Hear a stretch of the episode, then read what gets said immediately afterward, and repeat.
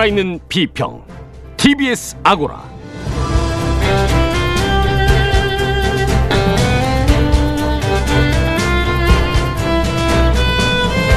안녕하세요. TBS 아고라 송현주입니다. 주마가평은 그동안 총선으로 이야기 이어왔습니다. 오늘 그 마지막 순서로 여론조사 공표 금지, 출구조사에 관해 알아보고 언론의 관련 보도도 살펴보겠습니다.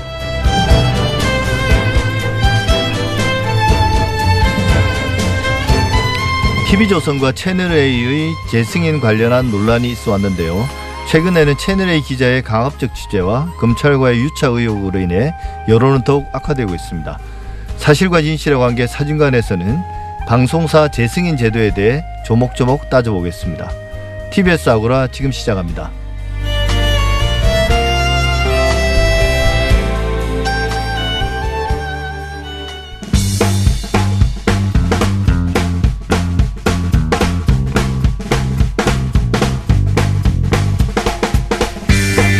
이주만입니다. 빅데이터로 알아보는 세상 이번 주 가장 많은 관심을 받은 이슈들 정리해 봅니다.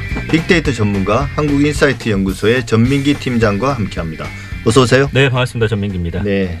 지난 한 주 가장 많이 언급된 키워드들은 어떤 게 있습니까? 1위는 코로나입니다. 예. 139만 건 정도 언급됐는데 확실히 예전보다는 조금 추세는 줄어들고 있지만 예. 그래도 여전히 코로나가 어, 많은 분들의 가장 큰 관심을 가진 한 주였습니다. 예, 저도 그게 1위일 거라고는 생각했습니다. 그렇죠. 코로나 사태가 마무리돼야 아마 네. 키워드 순위에서도 내려가겠죠. 맞습니다. 그리고 2위는 이제 총선인데요. 예. 예. 이게 지난주만 하더라도 한 20만 건이 안 됐었는데 예. 어, 이제 일주일 동안 66만 건 정도 언급되면서 정말 이제 총선을 코앞에 두고 있구나라는 걸 예. 좀 실감할 수 있는 그런 한 주였고요. 예. 어, 3위는 N번방인데 이 N번방 이슈 2주 전만 하더라도 코로나를 더 앞설 정도로 언급량이 많았었는데 어, 언급량 자체가 한 100만 건 이상 쭉 빠지긴 했습니다. 예. 그럼에도 여전히 국민들의 좀 관심을 받고 있는 그런 키워드고요. 예, 그 사실 뭐 어느 순간에는 사람들의 관심에서 좀 멀어질 거라고 생각을 하는데요. 네. 그 어쩔 수 없는 부분들도 있습니다. 그렇습니다. 관심은 멀어지더라도 죄 지은 사람은 하나도 빠짐없이 네. 법의 심판을 받아야 하지 않겠습니까? 그게 이제 사법기관들이 할 일이고, 예. 지금 말씀해주신 의견들이 SNS에 굉장히 좀 많이 올라오고 있는 그런 예, 예. 네, 상황이고요. 그 다음에 4위가 사회적 거리두기. 이건 어떻게 예. 보면 코로나 연장선상인데 이게 키워드로 또 따로 떨어져 가지고 예. 이번 주에 22만 건 정도 언급이 되면서 그 지난 주말에 아무래도 꽃들이 만개하면서 예. 많은 분들이 좀 거리로 나왔잖아요. 예. 그것과 관련해서 좀 여러 뉴스들이 쏟아졌기 때문이고요. 예. 끝으로는 배달의 민족 이슈 역시 큰 관심을 받은 한 주였습니다. 예. 16만 건 정도 언급이 그 됐네요. 배달의 민족 이슈는 금방 가라앉긴 가라앉지 않습니다. 맞아요, 뭐 예. 배달의 민족 측에서 어, 백지화하면서 근데 잠시 가라앉겠지만 아마 곧 다시 떠오를 이슈인 것 같아요. 국민들이 가장 많이 본 뉴스는 어떤 게 있습니까? 그 전주가 가장 많이 본 기사가 111만여 명이 본 기사였는데 이번 예. 주 1위는 70만 명이 봤어요. 이 예. 확실히 이번 주에는 좀 우리 국민들께서 뉴스를 보기보다는 좀 밖으로 많이 나가셨다는 게 좀 증명이 아, 예. 되고 있고요. 관심이 흩어진 건 아니고요. 아 그게 왜냐면 1, 2, 3위를 다 합하더라도 그 전주보다 아. 좀 못하거든요. 예. 그래서 70만 6천여 명이 본 기사고 중앙일보 기사인데 경리비 140만 원 못 낸다 버티던 대만인 첫 강제 추방 당했다라는 기사입니다. 이 법무부가 자가격리 비용 부담에 동의하지 않고 입소 예. 거부한 대만 여성 한 명에 대해서 강제 출국 조치했다는 거고요. 코로나19 사태 이후에 그 입국 뒤 격리 과정에서 추방당한 외국인은 처음이라는 기사인데 여기에 대해서 좀 많은 분들이 관심 가지셨네요. 예. 2위는 55만 3천여 명이 본 기사인데 역시 중앙일보 기사고 2미터 간격 유지 방송 공허했다 시민 쏟아진 여의도 벚꽃길 그러니까 인파가 너무 많아서 사회적 예. 거리두기가 무의미했다라는 거고요. 정부가 또 사회적 거리두기 고강도 어, 실천을 2주 또 연기했잖아요. 이것과 예. 연결돼서 뭐 많은 이슈들이 관련 이슈들이 쏟아진 그런 한 주였고요. 예. 그래서 뭐 이것과 연관돼 가지고 뭐 제주도는 유채꽃밭을 다 밀었다든지 예. 그리고 뭐 최근에 이태원이나 서래마을 쪽 어, 그냥 일반 술집에서도 확진자가 예. 나왔다는 이런 뉴스도 연결돼서 많이 소비가 되고 있고요. 예. 3위도 비슷한 기사입니다. 42만 1000명이 받고 머니투데이 기사인데 더 이상 못 참겠다 밖으로 뛰쳐나온 결과는 끔찍이에요.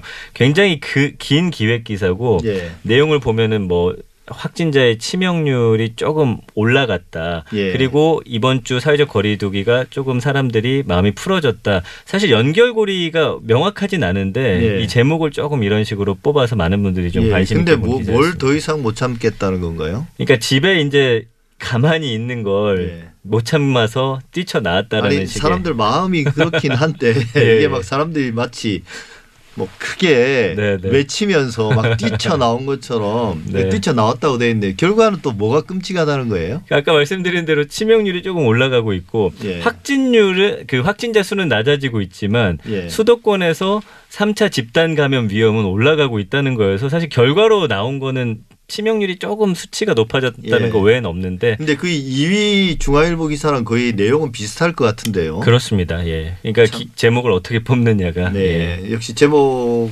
이렇게 뽑으면 예. 네. 클릭 수가 많아지는 거는 과학은 과학입니다. 그 어쩔 수가 없는 것뭐 그렇기 때문에 이 유혹을 참지 못하는 건 뭐 어쩔 수 없는 것 같습니다. 네. 예.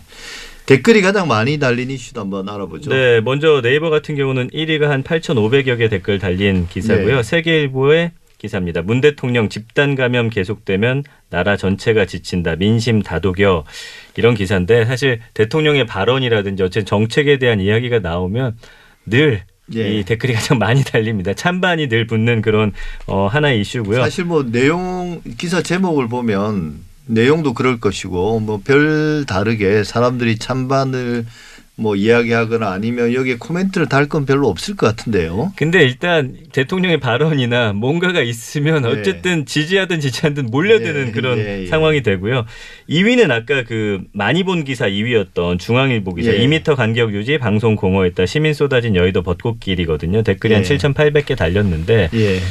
어, 보통 이제 정치 이슈들이 댓글이 많이 달려요. 그런데 이번에는 이 기사 밑에 이제 뭐 이렇게 우리가 잘 지키지 못하는 거에 대해서 다시 한번 좀 경각심을 갖자라는 네. 댓글 그리고 그 사람 많은데 왜 거길 또 갔냐라는 약간 비난의 댓글 이런 것들이 아마도 그렇지 않겠습니까? 지금. 여기 어, 벚꽃길에 간 사람들 나들이 한 사람들은 뉴스를 못 보고 있을 거고 그렇죠. 이제 집에서 음. 좀 스스로 좀 자제하고 있는 분들은 뉴스를 보니까 또 화도 나고 그러니까 맞죠. 댓글도 네. 많이 단 것 같아요. 난 이렇게 집에서 잘 참고 있는데 그렇죠. 누구는 나가기 예. 싫으냐 뭐 이런 감정들이 좀 복합적으로 예, 예. 나오고 아니, 있고요. 그, 그런 참 개인의 선택들이 네. 다 보면 어, 무작위적인데 모이고 나면 뭔가 한 큰 트렌드가 되는 건 맞습니다, 맞습니다. 그리고 다음 포털 보면은 1위가 여기는 15,700개나 달렸어요. 15,700개나요. 네. 예. 뉴시스 기사고요. 김종인 과반 의석 주면 한 달 내 감염병 방어 체계 완성.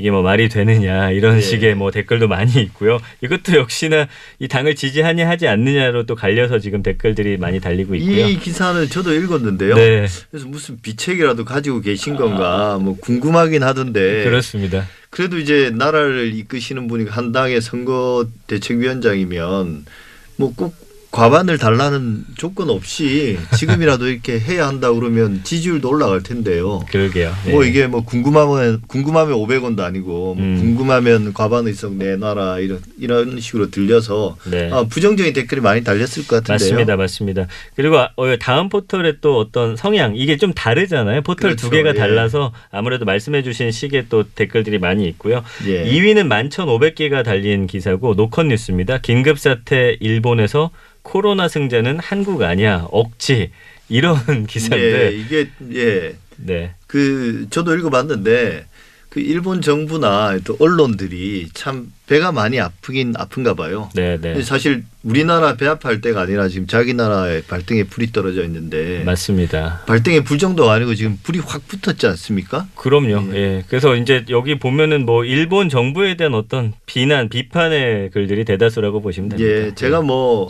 일본의 사회 체제에 대해서 뭐 자세히 아는 건 아니지만 최소한 그 정부와 언론과의 관계를 놓고 보면 참 일본이라는 나라는 유사 민주주의 국가에 가깝거든요. 네네. 제대로 된 민주주의 국가가 아니라 음.